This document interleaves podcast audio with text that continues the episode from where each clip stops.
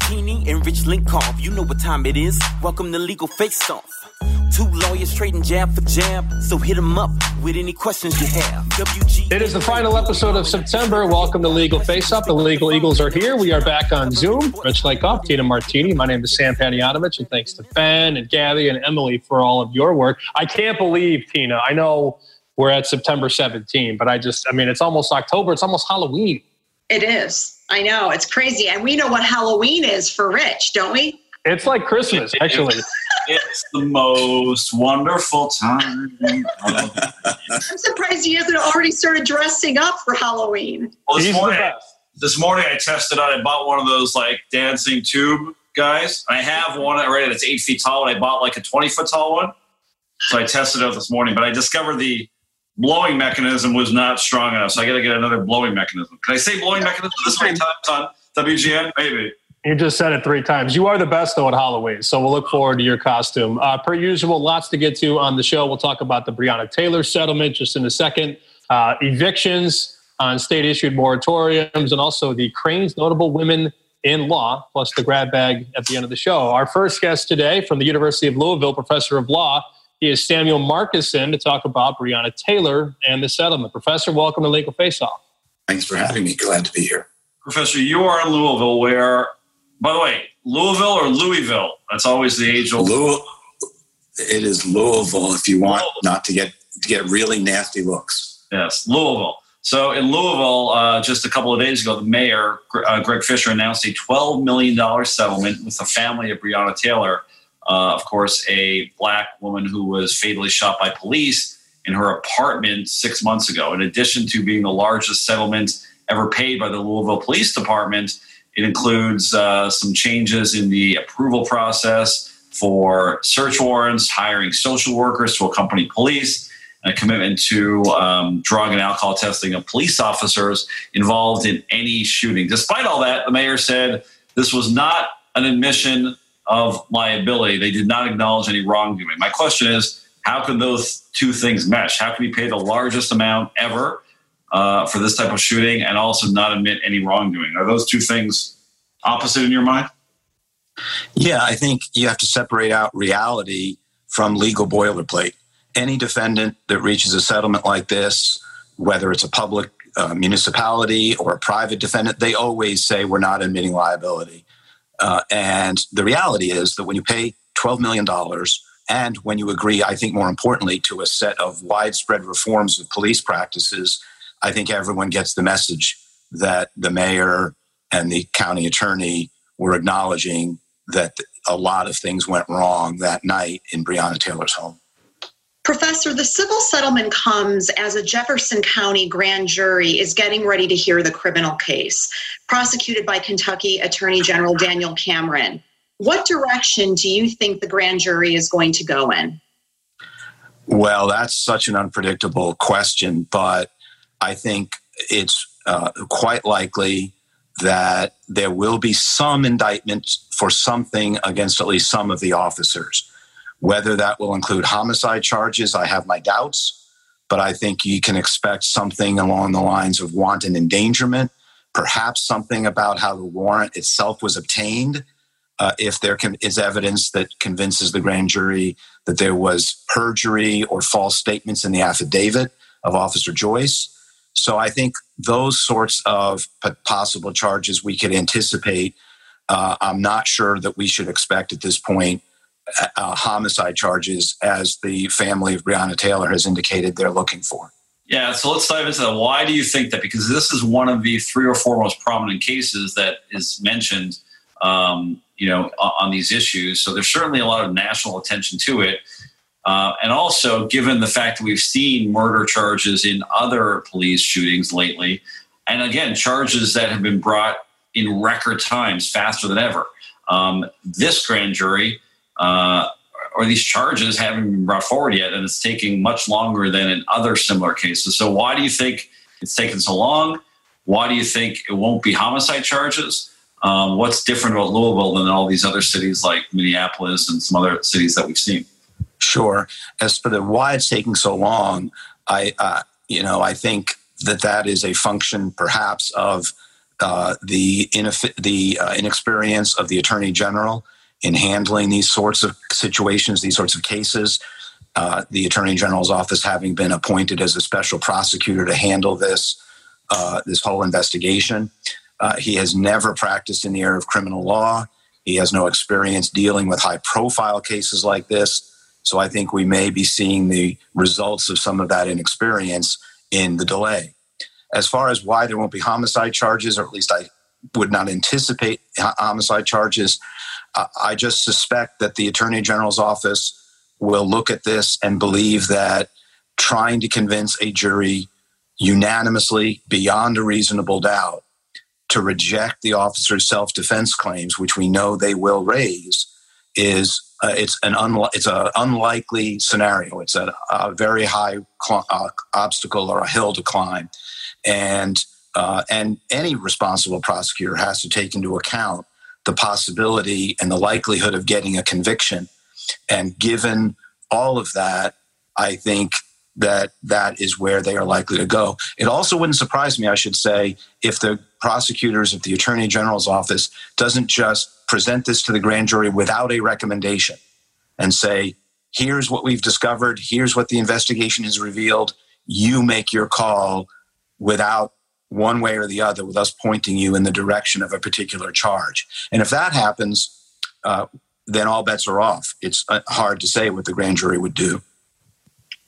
Professor, last question on legal face off. What effect has this case had on local race relations and what does the relationship look like now between the community and the police? Well, it's uh, nothing good in the short and medium term. There's always the hope for long term reconciliation that bringing these issues to the fore will lead people to have to have dialogue, that the reforms will improve the relationships between the community and parts of the community and the police. But for now, it has simply revealed greater tensions it has shown that people react to even peaceful protest with anger and violence. And it has shown that the police have a, a pretty awesome disregard for the concerns about their behavior. We've even seen the police, uh, the Fraternal Order of Police, criticizing the settlement in the day or two since it's been announced. So I don't think anything good has come for now in terms of really starting to a process of healing, a process of reform, a process of making the community closer knit. Uh, but I hope that as time passes, that what we have seen happen both in the shooting and since may lead to uh, to better changes and a and a, a better community. Is Samuel Marcosson, professor of law, University of Louisville. Thank you, sir, for your time. You're very welcome. Thanks for having me. Rich Lenkov is an attorney with Bryce Downey and Lenkov. Rich is consistently recognized by clients like United Airlines, McDonald's, Macy's, Dollar Tree, and the Chicago Bears for his outstanding litigation results. In 2015, Target named him their top outside litigation attorney in the country. Rich has received a number of industry accolades, including Illinois Super Lawyer from 2015 through 2019 and Leading Lawyer from 2012 through 2020 designations given to less than 5% of Illinois attorneys. Rich is also an active member of his community, including serving on organizations like the Advisory Board of Legal Prep Charter Academy and the Board of Visitors for the Northern Illinois University College of Law. In addition to his full time practice, Rich is a prolific producer with credits including Elvis Presley's Heartbreak Hotel, 85, the greatest team in football history, starring Barack Obama, Bill Murray, and the coach, Mike Ditka and Renegades, a live show in Las Vegas starring Terrell Owens, Jose Canseco, and Jim McMahon. In addition to co-hosting Legal Face Off since 2013, Rich is the legal analyst for The John Williams Show on WGN Radio. Bryce Downey and Lenkov is a full-service litigation firm practicing general liability, workers' compensation, professional malpractice, business transactions, and intellectual property, among other practice areas. For more information about Rich and Bryce Downey and Lenkov, please visit bdlfirm.com. That's bdlfirm.com.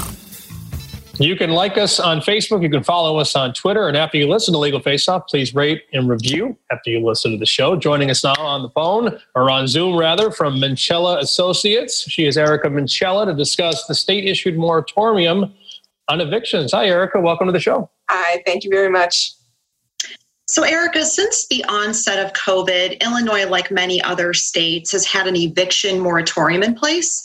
And just yesterday, Governor Pritzker extended the moratorium in Illinois so that it's now set to expire on October 22nd.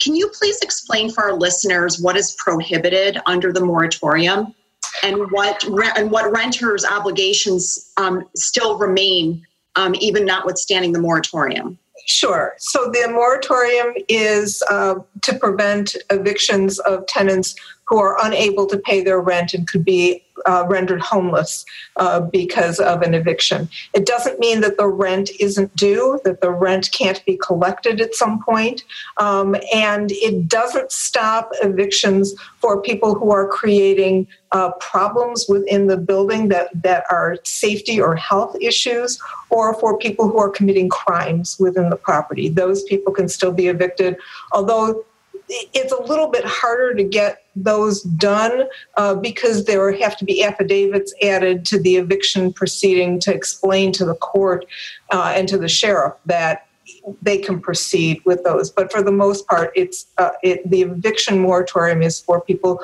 who simply can't afford to pay their mortgages, their uh, rent.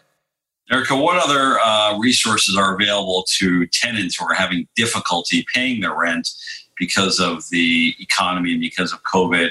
And are there any other measures being um, contemplated to assist them? Well, I heard that when Governor Pritzker extended the moratorium uh, to October 22nd, he also indicated that there was going to be an effort to find some more state resources.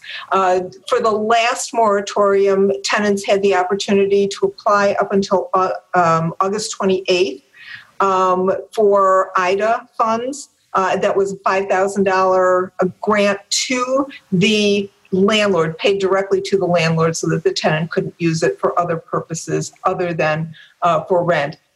Unless Congress acts and uh, provides another stimulus payment or extends the, uh, it enhances um, unemployment, I haven't heard of anything else that's in the works that will help tenants make sure that their payments can be made. So, Erica, landlords seem to be just as vulnerable here, um, especially if tenants aren't paying their rent, um, if they've got bills and mortgages to pay, just like everybody else.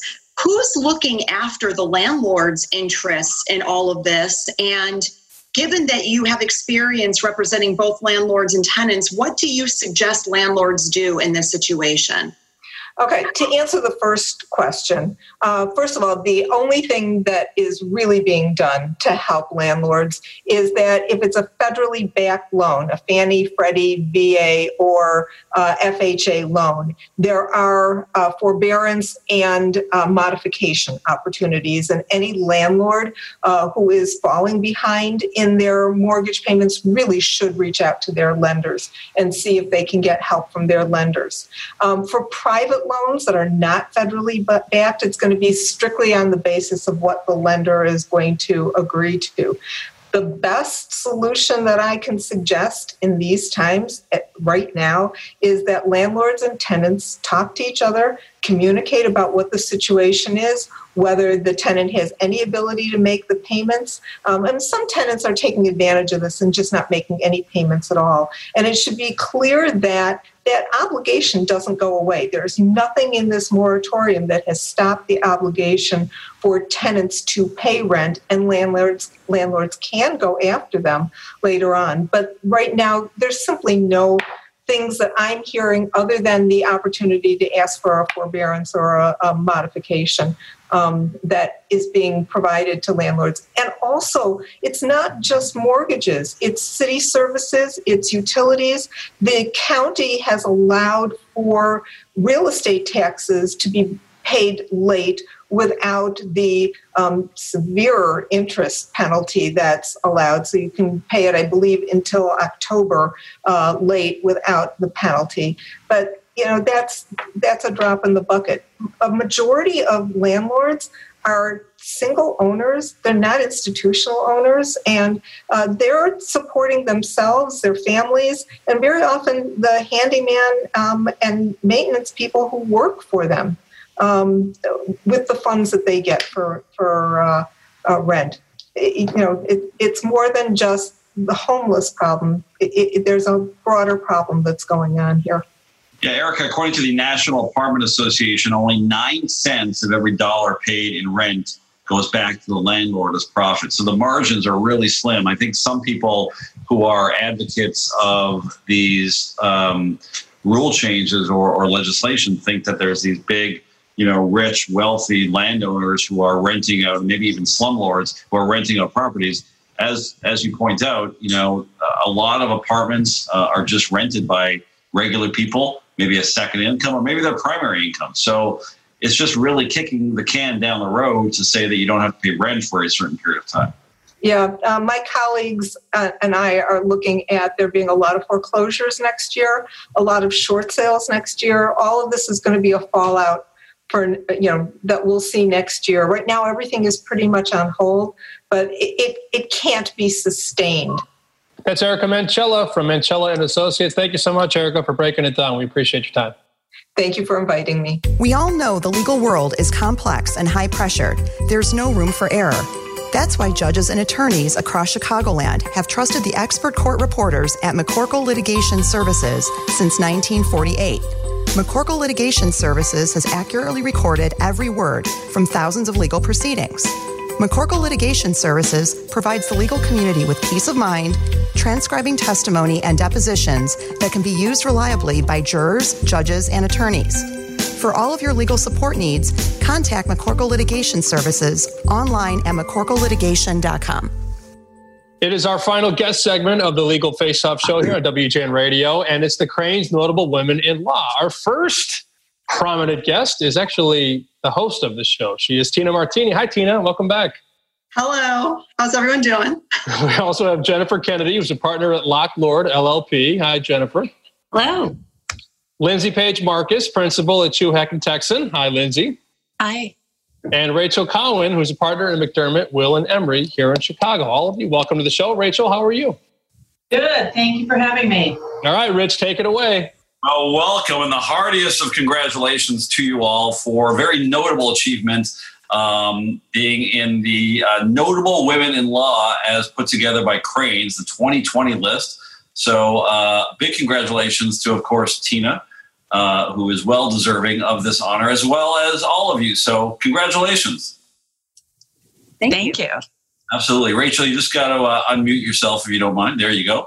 Um, so, obviously, uh, we were going to have all 124 winners, but that would have been a very challenging Zoom. So, we think we have a great representation of the list in front of us. So, uh, we'll, we'll just go around the, uh, the panel here and ask you some questions about what this means to you and also you know, this is obviously a really challenging time, not just for, you know, female lawyers, but all of us. Uh, in the era of COVID, we're all, you know, working through that, uh, some very successfully and some are still having challenges. But I was interested, maybe Lindsay, starting with you, what your perspective is, um, particularly the challenges as a female lawyer during the COVID period you know, and talk to us maybe about you or maybe some colleagues who are cha- you know challenged by some of the issues unique to females, including a lot of attorneys who are you know working from home, but also helping with their kids. Maybe they're raising their kid. Maybe they're helping um, with e-learning. My son is right down the hall,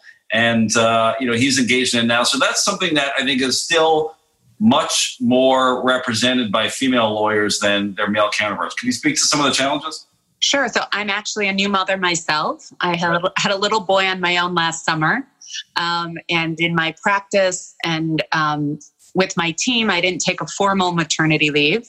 So I've teased that in some ways, the silver lining for COVID with me has been a belated maternity leave. So although my practice and trust and estates has never been busier, um, it's been a welcome surprise and a delight to be able to spend so much more time with my son on a regular basis, even in between Zoom meetings. But I think you hit the nail on the head that everyone, regardless of the age of their children, um, or even those that don't have children at home, might be caring for a loved one who's elderly in some way. I think the current environment is presenting unique challenges to all of us in terms of time and being there and being present. Um, and I think, unfortunately, in many instances, uh, especially for single mothers, but even for those who are married and have a spouse or partner to support them, both of those spouses are faced with extraordinary demands with the Zoom e learning environment. So, my team has been figuring it out as they go. And as a firm, Chuhak and Tecson, we've been trying to be as supportive as we can um, and flexible in terms of accommodating different hours, things like that. And I try and schedule things with those working parents with children at home whenever is most convenient for them.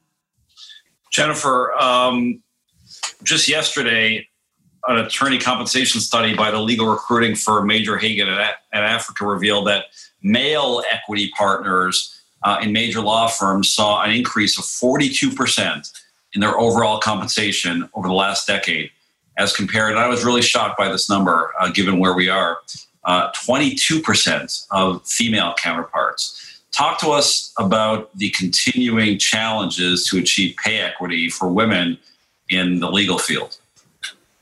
I think it's an ongoing challenge. I think part, I mean, a lot of compensation formulas are pretty objective, but the issue really isn't the objective formula. It's sort of the structural issues that are in place that prevent women from succeeding and developing the business they need to be compensated at the same level as men. Like you said, most of the women are staying home. We have female partners here who are virtual learning with their kids and having to work you know, eight to noon and then, you know, nine to one in the morning. And then yet they're supposed to be out developing business as well. And I think that is the bigger challenge, not so much the formula itself, because business is business and numbers are numbers.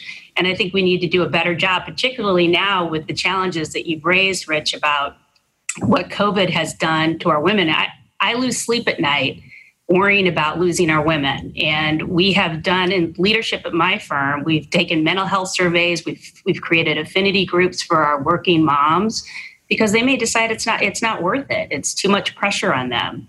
Uh, for for our firm, compensation wise, we slice and dice our data at the end of our compensation uh, season to make sure that everything is equitable for our women, for all of our different affinity groups. Uh, but I do think law firms have come a long way. They're making more women partners, but I do think we have a long way to go. Rachel, on that issue, um, you know, we're also the, the, the other challenging piece during COVID to attorneys is the massive layoffs we're seeing, right? Especially the bigger firms. There was news this week of some additional layoffs, um, many of which were attorneys. So, you know, the the inequality in pay among genders coupled with layoffs, this is a very difficult time to be a female lawyer in many respects. Yeah, so I, would actually say that the layoffs, I think, have been less of a challenge because I think a lot of law firms learned their lesson from the 08 downturn that where you don't want the layoffs are at the young talent level who are up and coming. And so I think the issues that affect business development probably affect partner security at the highest level where we're already probably underrepresented. But for young lawyers i think the um, you know 50% of law school graduates are women. And at the associate ranks they remain very well represented. And i do think that we are making every effort not to lay young lawyers off and that we're expecting that when the business resumes when we resume a normal society those are the young, talented people that we want to continue to have. So there, I, I do think it's um, a little bit less impactful on young women uh, right now. You know, Rachel just talked about young attorneys, and that's a great segue to something I know is very important to you as a leader in the not just Chicago, but you know, really in, in the entire universe of female lawyers, which is leadership, bringing young attorneys up, and especially you know, mentoring and helping young female lawyers achieve the status that you all have um, achieved. So, what are your thoughts on that, and what do you think other female attorneys and also just you know all attorneys can do to bring up the next generation of female leaders in our community? Well, I think. Go ahead, Rachel. Sorry, I wasn't sure if you were asking me. Go ahead, Tina. You go ahead. Well, uh, thanks, Rachel. Um, I mean, I, I, think that there are a number of things that we need to be very mindful of right now, um, and that is understanding that more than ever, it's really tough in the legal profession and every profession to really make it work. I think COVID has helped shed the light on what a lot of the issues have been and have exacerbated those issues. Um, it's something that McDermott's very committed to, and we actually had a group meeting yesterday to discuss the importance of making sure that when it comes to mentoring and training and just being good role models for people that especially as we continue to work remotely that we go out of our way to make sure that our young talent especially women but obviously men too that they know that we're here for them and that we adapt the way in which we work in order to make sure that we train people on you know not just a weekly basis that we're not just there for reviews but we're there for them every day both in terms of learning the substance but also learning how to manage clients as well as helping them and guiding them to help them manage their lives especially at inflection points um, to be able to continue to succeed and to adapt themselves professionally and personally so that they're in this for the long haul. Lindsay another fairly prominent, almost as prominent as you all, uh, female Chicago lawyer, but 25 years ago said that uh, women's rights are human rights. That that attorney was someone named Hillary Clinton. Um, you know, we're all obviously in the era now of a very intense fight for social justice. Um, why are women's rights in the legal field now more important than ever? And what do you think can be done in addition to fighting for pay equity to level the playing field um, while everyone's attention is on these issues? I think it's a fabulous question, and I wish I had all the answers. Um, so, if any of the viewers or listeners do, I, I certainly am open to any insights. Um, I think it's an overarching challenge for all affinity groups in terms of one all, each of our respective firms wanting to do anything and everything to have um, a diverse practice group each one of us uh, regardless of your perspective um, or what subset you come from offers different insights and i think that historically just as jennifer mentioned for many of the firms um, all of the compensation issues have been really objective. So it's not the objective criteria that's the challenge, it's everything else surrounding it in terms of the demands that are sometimes placed on women versus others. And I think oftentimes um, we're just creatures of habit and people forget. Um, you know, we sometimes use the word, the wrong word choice or fail to think about um, someone who might be having a challenge in another way or in another aspect of their profession or feeling part of the team and of the group. Um, so I think a big aspect really relates to education. Um, and I think it's just now over time, and fortunate for all of us on the call, um, we've had other strong female leaders and other diverse candidates who have come before us who have helped to pave the way to allow each of us at our respective firms to be at the levels that we're at. Um, but we want more. We want equality. Um, and I think we're moving in the right direction, but it all takes time. Well, it's a great answer. And I want to just pick up on one last thing you said and go around the panel for one last comment. You mentioned role models. Uh, I'd like to ask each of you, again, as uh, prestigious and very prominent women in the legal field, did you have one role model coming up in your life and your career, a female role model that you think uh, inspired you to get to where you are? It could be family member. It could be a, a, prominent female attorney in the world, judge, anything like that. Let's start with Tina. I know you've got many, but uh, can you name one that, that inspired you? Uh, yes, absolutely. My mother. Um, my mother was a Mexican immigrant. Um, she passed away when I was 16. Um, but for the short time I had her, she was extraordinarily influential on my life. Um, she suffered discrimination unlike any I've seen for being um, Mexican, um, and it, she taught me a lot of lessons. And she was a wonderful mother, and so she's definitely my number one role model. That's a great answer, Jennifer. Try to top that. Try to top that one, by the It's a tough one, but i am gonna I'm gonna cheat a little bit and I'll be quick. But I have two. One is my father because he raised me like a boy, and basically said, "I don't care if you're a girl, I expect you to do well and succeed in this world." And so I didn't know any different. So I worked like a quote unquote boy. And the second one is the former head of our firm, Jerry Clements, who's a woman.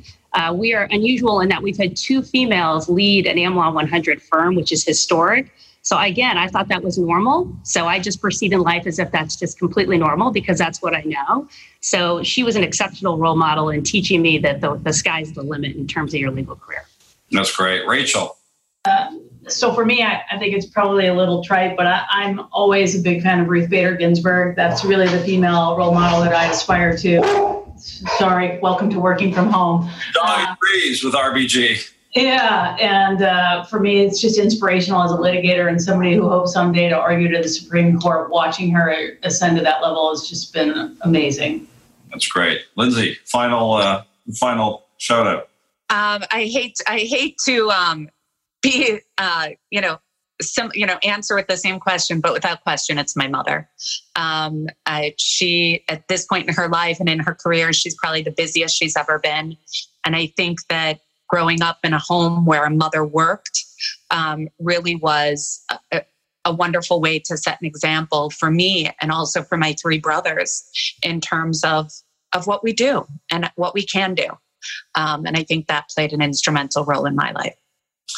Great answers. Uh, Lindsay Marcus, Rachel Cohen, Jennifer Kennedy, and of course, WGN superstar Tina Martini. You are all Crain's 2020 Notable Women in Law. Congratulations again. Please come back on Legal Face Off in the future and uh, enjoy the rest of your day. Thank you very much for being with us. Thank you. Thank you. You are listening to Christina Martini on Legal Face Off. Tina is a partner at McDermott, Will, and Emery and focuses her practice on domestic and international trademark and copyright law, as well as domain name, internet, social media, advertising, and unfair competition law. Tina has received numerous professional accolades, including an AV preeminent rating by Martindale-Hubbell and being selected for many years as one of America's leading intellectual property attorneys by various legal publications, including Chambers and Partners and World Trademark Review. Tina is also the recipient of the Anti Defamation League's Women of Achievement Award and has been recognized by Crain's Chicago Business as one of Chicago's most influential minority lawyers. In addition to her full time practice, Tina is an author, columnist, legal analyst, and podcast host, and she frequently shares her thought leadership with respect to current issues and trends impacting both the legal and business landscapes through various media outlets. McDermott, Will, and Emery is an integrated international law firm. McDermott has an uncompromising commitment to legal excellence, extraordinary client service, and a high performance culture. It is committed to helping clients achieve stellar legal and business results today and well into the future. To contact Tina and to learn more about McDermott, Will, and Emery, visit MWE.com. It's time for the legal grab bag. Seven topics per usual. Thanks to Ben and Emily and Gabby and everybody for making everything work per usual. For Rich and Tina, my name is Sam. Welcome into the grab bag. From WGN TV, he is Paul Lisnek. You know him Sunday mornings. He does all things politics and he loves a good birthday cake at any time of the year. What's up, Paul? Welcome. I, I, great. It doesn't have to be a birthday cake. Listen, I'll, i remember the ice cream cake rolls, uh, you know, when I was a kid, so I'm good with that too.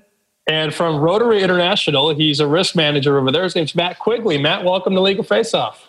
Thank you for having me. So the way this works, we've got seven topics, and we're going to banty about. Rich will probably ask a goofy question somewhere in the middle about your favorite so and so, but that's how we do it. We've got our first topic, Rich. It's Dersh, our guy, the Dersh, taking on CNN. Frequent guest and friend of Legal Face Off for many years, Alan Dershowitz is in the news because he is now a plaintiff, as he is on many occasions. Dershowitz is no you know, not shy about suing people who he thinks has wronged him, which is his, his right. In this case, he's suing CNN for $300 million. He is alleging that they defamed him. Why I thought this case was interesting, uh, my friends, was because uh, they're basically quoting his own words when he testified in the impeachment trial. Literally, he's not alleging, as far as I could tell from reading the lawsuit, that they misquoted him that they didn't use the exact quote. It's rather unique in that he says they quoted him, but they took him out of context by repeating it. It's really, in my opinion, fairly strange. But the key words in question, again, remember, Dershowitz was one of Trump's attorneys. that was testifying before the House and the Senate during the impeachment trial. And he was advocating on behalf of Trump, saying that what he did obviously did not rise to the level of impeachment. And what he's upset about is he said, if a president does something which he believes will help him get elected in the public interest, that cannot be a quid pro quo that quid pro quo that re- results in impeachment. He said that CNN not only quoted those words, but the commentators focused on the last sentence, making it seem like he stated it was okay to get reelected with no consequences for for trading that. So, in my mind, a little bit strange. Um, but God bless Dersh for you know being a friend of the show and, and giving us so much to talk about. Tina, what are your thoughts on this one? Well, all I can hope is that Dersh is still a friend of ours after our commentary the next two minutes on this. Um, I agree with you, Rich. I mean, it, it, was a little odd to me, sort of, first of all, the whole $300 million, you know, seeking damages for that is just a little bit off the wall. But I agree with you that mean, it was a little bit hard to construe. Like when you read what he said, um, the, the uh, transcript, um, first of all, it's a little bit unclear exactly what he's saying um, and I think that it's it's a little bit of a stretch, especially when you've got news reporters who are really just you know saying exactly what you said. You know, they like to make commentary too, but at the end of the day, you said what you said, right, Dersh? So yeah, Paul, you obviously covered the trial extensively on your show and are a long time follower of the political scene. What are your thoughts on suing CNN for three hundred million dollars for quoting you back your own words. Well, and I guess another credential is I, I teach constitutional law. So uh, that kind of comes into play here as well, because this the, the notion of defamation, whatever, is, is a constitutional law question. Um, he doesn't have a case. And, and the bottom line is, look, he's a public figure. Um, the references to what he said, as you said, he, he said what he said. Um, and, and I think he got perhaps even more backlash than he expected on it. So he did his best to kind of backtrack from what he was saying, but he did talk about the fact that as long as you're doing something in the public interest, I remember that as clear as day. He went on to say, well, that, but you know, if it's personal, it doesn't count. But everybody's running uh, who runs for office or wants to be president or wants to be any office is doing it uh, for the purpose of, I suppose, the public interest. They would argue. You know, the bottom line is in, the, in an impeachment trial and where the uh, the allegations were being made, uh, he just he's a public figure. He doesn't have a leg to stand on. There was nobody doing anything with malice. So, you know, I think he's filing it because he's Alan Dershowitz. He gets a lot of publicity. He attracts a lot of publicity. We're talking about it, but beyond that, uh, I think this goes away. Matt, you deal with uh, lawsuits all the time. You defend lawsuits all the time. You see some fairly high uh, allegations of damages. I bet you've never seen one alleging $300 million for speaking words, right?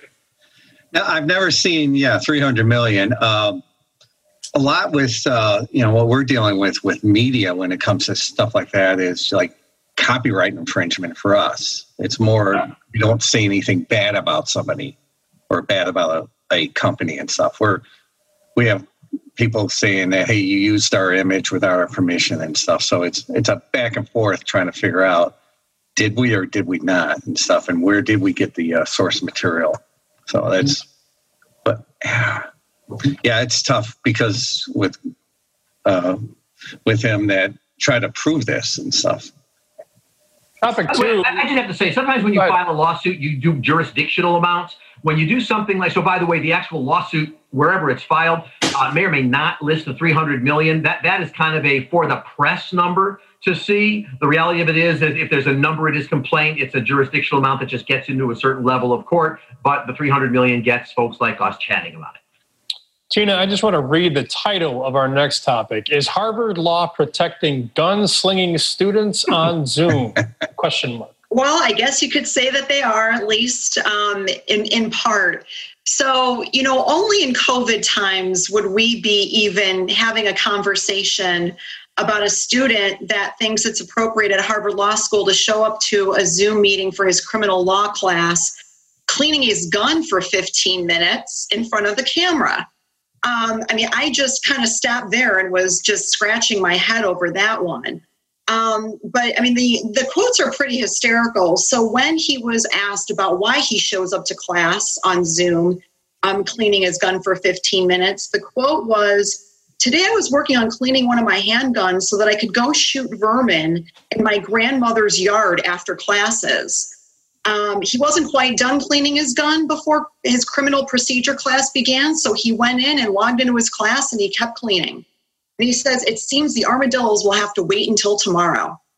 So, what I find really interesting is that Harvard Law School is somewhat protecting this guy because they have a new social media policy. It's called the HLS Community Principle on Non Attribution, which means that students are not able to share outside of the class, either through social media or otherwise, what other students say or do.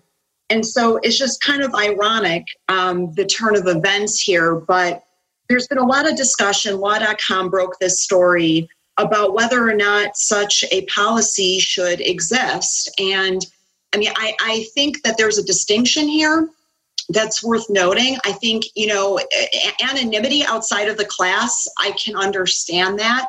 Um, I think anonymity within a class shouldn't be allowed. Um, Rich, I'd love to get your thoughts as well as Matt and Paul. My thoughts are usual nonsense cancel culture came to uh, come to campus. I mean, campus life these days. You can't say anything. You can't do anything. Uh, it's it's it's a crazy situation, especially in the era of COVID. So, yeah, shame on them is my thought. Paul, what do you think? Well, there's a couple different things going on here. The gun thing has really nothing to do with what that rule is on campus. I would right. say. Um, I, I, lecture at Harvard every year. If anybody walked in cleaning their gun during the lecture, I, we're done. Uh, so we're, I'm probably not going to let that happen. But, but that being said, here, here's what I think happened. So the class is going on. He's on Zoom. As he said, hey, I'm just not done finishing my gun. The reason for that you cannot disclose information is because, and I'm sure Matthew and all the lawyers would agree, that people say dumb things when they're in uh, law school, when they're in a law school class. When I was in class, we used to play law school bingo, which is you set a card up with all the you know, stupid people's names all over the card, and whoever talked every class and always said something stupid was the free square in the middle. My point is, with that, I still remember her well. Anyway, uh, the point is with, with those kinds of, of situations where you want law students to speak up, to share a thought, even though it may not be intelligent, even though it may not sound right. You want to have that kind of rule to say this is safe territory so you can say what you want as we all learn the law, as we all get brighter and learn how to think like lawyers. It's a whole separate thing from this notion of, and I'm going to clean my gun. When I do the morning show from home, I vacuum my office, but Larry and Robin don't say anything about it. So I guess I'm okay to do that kind of thing. Matt. Uh, he probably should not have done it, uh, but it's kind of like that uh, kid last last week that was uh, suspended from school because he had a toy gun showing in his background of, of a video in his own house. Uh, so I, I don't see kind of what the big deal is because he's not bringing it to school. He has it in his own house or home or wherever he's at. That's that's. So topic three, Rich, involves your favorite sport, the WWE. Um, I haven't watched wrestling in a while, but I know that uh, sometimes you dabble from time to time. I do. As you know, I, I rest professionally uh, in the Canadian circuit sometime in the late 80s. But uh, another lawsuit was dismissed um, on Wednesday of last week, this time by a federal court brought in this case by former WWE wrestlers, including some big names of the 80s Superfly Snuka, the Road Warrior, uh, Mr. Wonderful, King Kong Bundy, all names that I grew up watching. Um, they all allege, of course, that they developed CTE, something we've seen in a lot of football players, we've seen it in the NHL. Uh, well, they allege that they got it from their years wrestling for the WWE. The case was dismissed by the court. Um, this was a court in Massachusetts who said that there was, I'm sorry, the, the appeal was in New York. The, the, the case was brought for the first time in Massachusetts, but the Court of Appeals had agreed with a federal judge uh, who tossed the two lawsuits, saying that they were frivolous or, in some cases, filed af- after the statute of limitations. So we've covered this topic extensively. I remember we talked to a former CFL player about it in Canada. Um, the key in this case, the interesting elements of this case are a couple of things. Number one, they alleged that their cases were different from other sports like the NFL and like the NHL because wrestling is choreographed and the WWE helped choreograph their sport. And because of that, they had a lot more control than exists in the NHL and the NFL. Um, but ultimately, these cases all revolve around a case that or a situation that I deal with all the time, which is causation, right? How do you prove that your relatively small amount of time in the WWE, or more importantly, playing NFL football versus the football you played growing up in college, caused your CTE? That's a really hard standard to prove in the NFL and the NHL. They had a large settlement that would, would you know, take that away from the element of proof. But in this case, the court threw it out and felt that it just was not. You you couldn't prove those elements. So Tina, do you think the the wrestlers got uh, body slammed in this case?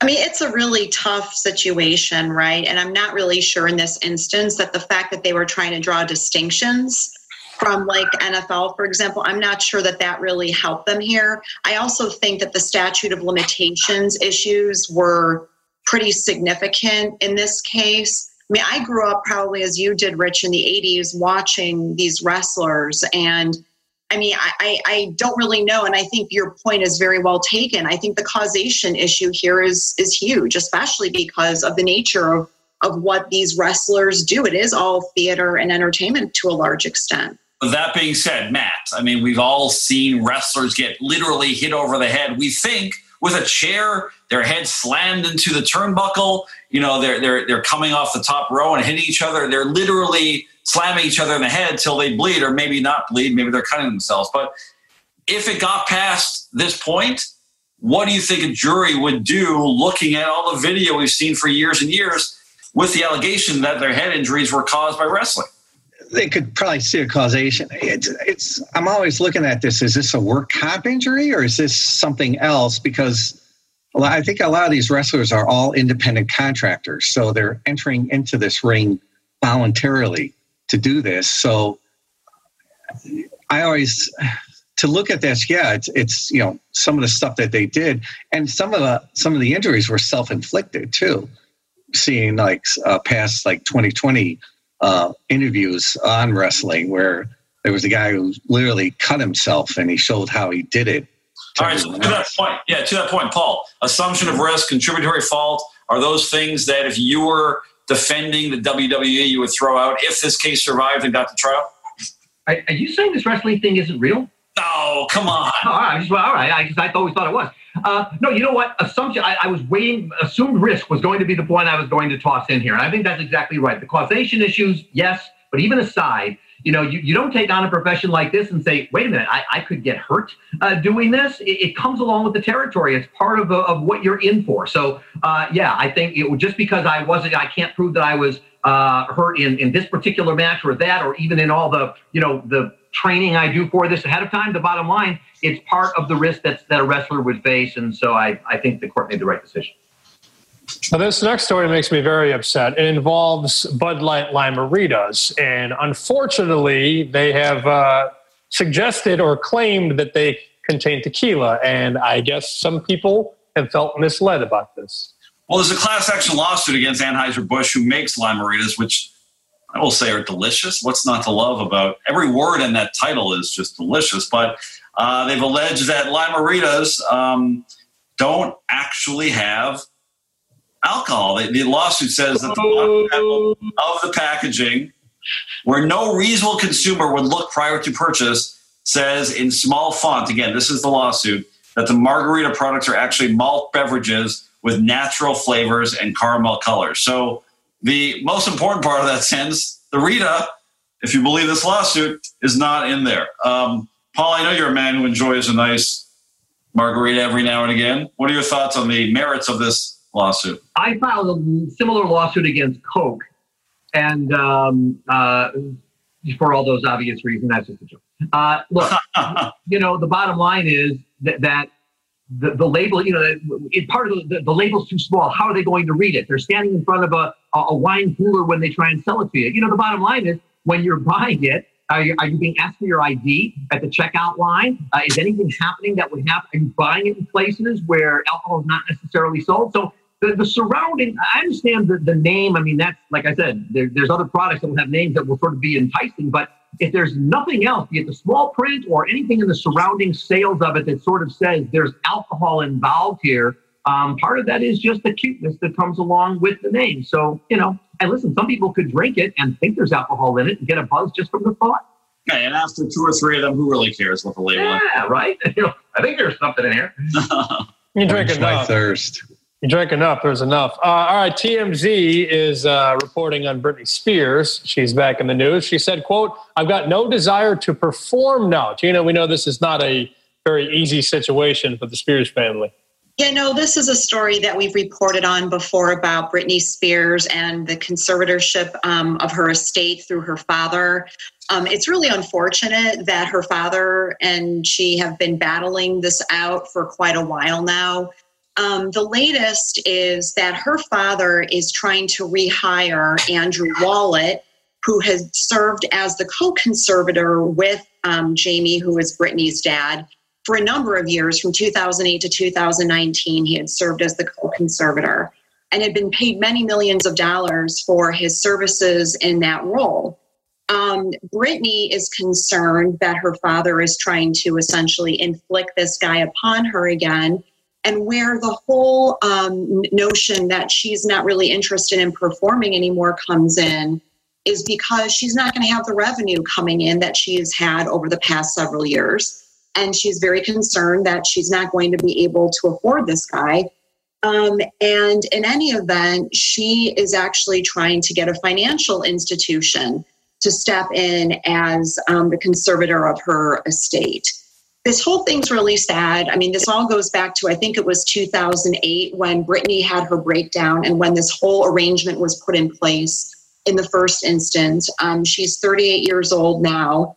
Um, we don't see a ton of these um, types of issues very often. I mean, it makes me wonder why can't she handle her own financial affairs, or at least have much more of an active role? But be that as it may, um, this made a lot of headlines over the past couple of weeks. Yeah, it feels like it feels like a, man, a legal battle that should have been resolved a long time ago. You would it's it's hard to believe that someone with the resources and you know background and, and experience of Britney Spears would still be mired in a legal battle with her father uh, to decide her own future. We're not talking about a minor here. We're talking about someone who has a track record of some strange behavior, but also you know multiple years of success in a very competitive industry. So.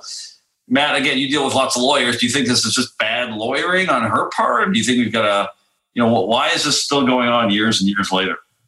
I'm I'm kind of shocked that he's getting paid half a million dollars a year to do what is the one question that I, I, am looking at. Uh, with regards to, um, yeah, she should be on her own. She's 38. She should be over whatever issue she had, but mainly have have the father al- along just to make sure that she still stays the course. But yeah, I don't I don't see why you would bring this other gentleman in again.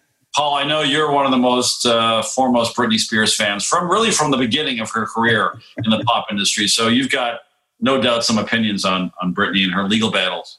She's like today's Beatles. Um, well, I think she's yesterday already. Anyway, here's the thing. By, by the way, you know, one of the other things I know I'm known for politics, but over in the Comcast world, I cover Broadway and theater. And there is a uh, show that is been in development. It was supposed to open last April, uh, based on her music. So, you know, the fact that she says she's not doing concerts or, and that kind of thing anymore does not mean she's not in the game. I don't know what the financial situation is, but one would think there's probably some uh, decent money in there for her tied to uh, that Broadway show based on her music. But that being said, conservatorship, conservatorships can be challenged. So, it, you know, it, it, if she doesn't want this, whatever, go to court, hire your own lawyers, challenge the conservatorship, and let a judge decide. I agree with all of you. I'm not sure what is going on, but we don't know all the facts. So I would suggest to her, if you're not happy, challenge it. All right, sticking with TMZ, my favorite website. Apparently, Cardi B and Offset are over. Cardi B has filed for divorce, and I don't know who cares. Tina, do you? Well, you know, it's just more what she represents, right? And what Cardi B um, and Offset represent, right? Tina, Tina gets very sad with these celebrity problems. I get happy because it gives us great stuff to talk about. That's you know within my wheelhouse of limited you know brain power. So you you always say it's sad. I think Well, more, you know, more maybe was- divorces the better, for Christ's sake. Maybe it was COVID. Maybe they're just dysfunctional. I think it's probably more the latter than the former. I mean, these guys have been on again, off again for years. Um, you know, their allegations that Offset, you know, had these sex tapes a couple of years ago. They split up. They had a baby. They got back. Then they got back together. Culture is now two years old. Cute little kid. Um, but you know, at the end of the day, it's very culture clear. with a K, by the way. Huh? Kulture is the name of the child. A K, Right.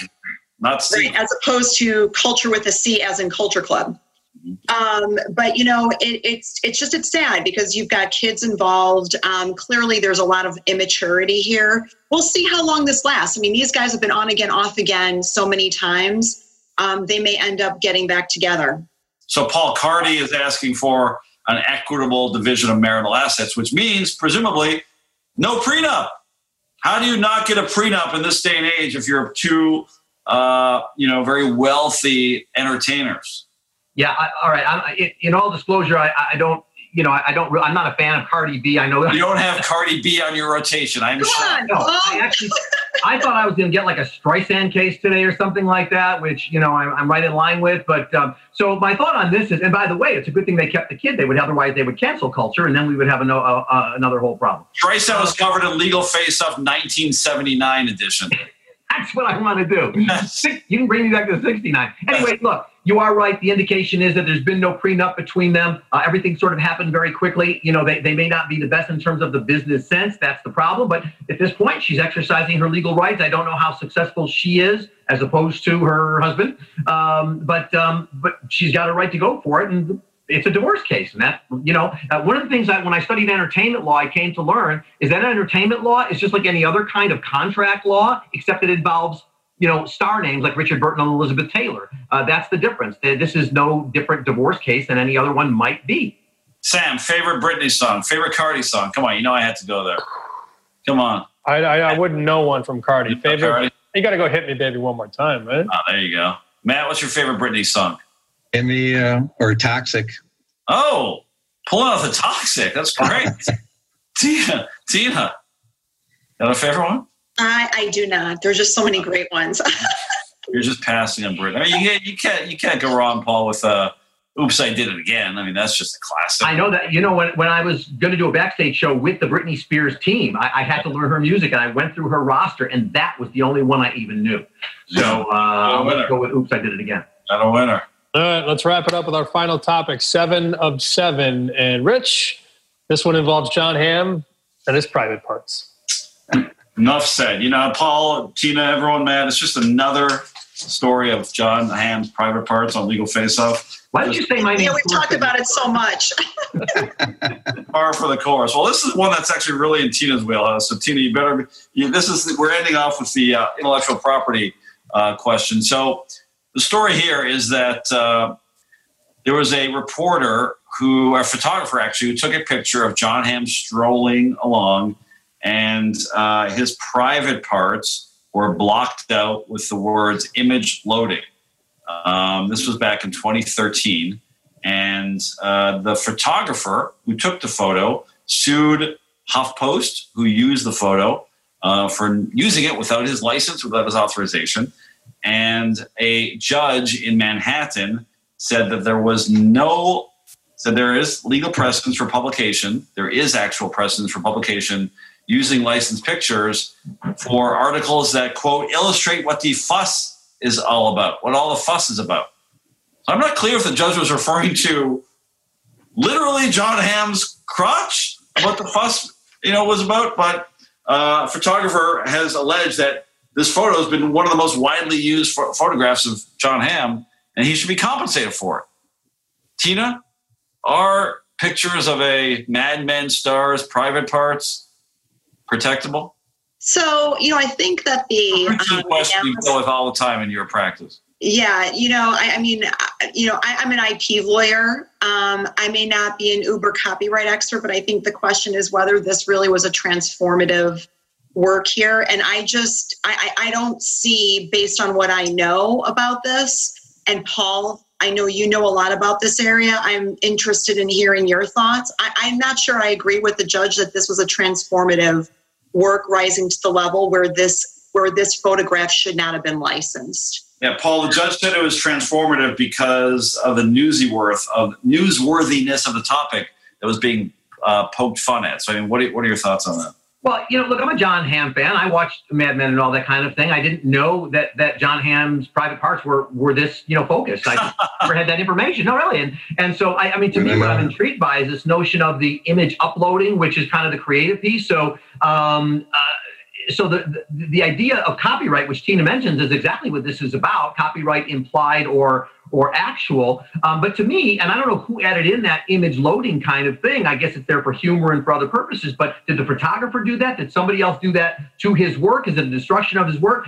I mean, it's the lawyerly answer, but I'd actually need to know more information before I kind of see how we come out on this thing. I only know I wear pants when I'm walking down my neighborhood. That I know. All right. Well, Paul, tell us about the new book too. The last one was Assume Guilt, and the new one is called Assume Treason. So the last one was all about Illinois corrupt politicians. I gave a copy to Pritzker and assured him that it was finished before he took office. And um, next one, I Assume Treason. Actually, had a funny line when I did that. He goes, "Oh, it's about Lago." Um, so the, which is fiction. Uh, and assumed treason is about a, a, gee, an upcoming presidential election where there'll be candidates in there uh, that kind of look like Trump and kind of look like Biden and kind of look like Elizabeth Warren, but it's always a mystery. The the hero is Matt Barlow. He's a jury consultant. That's what's kind of fun about my books. The hero is a jury consultant, which is part of my background. So that'll come out, uh, I think, just before the election. We'll see you on Sunday morning. Yeah, Sunday morning, 9 o'clock. That's Paul Lisnek. Thanks to Matthew Quigley. Thanks everybody for listening. We'll talk to you in October right here on Legal Face Off. It's Christina Martini and Rich Lenkov. You know what time it is. Welcome to Legal Face Off. Two lawyers trading jab for jab, so hit them up with any questions you have. WGN Radio, we blowing up your stereo. Got a question? Just pick up the phone and they'll let you know. Covering sports, Hollywood, and don't forget.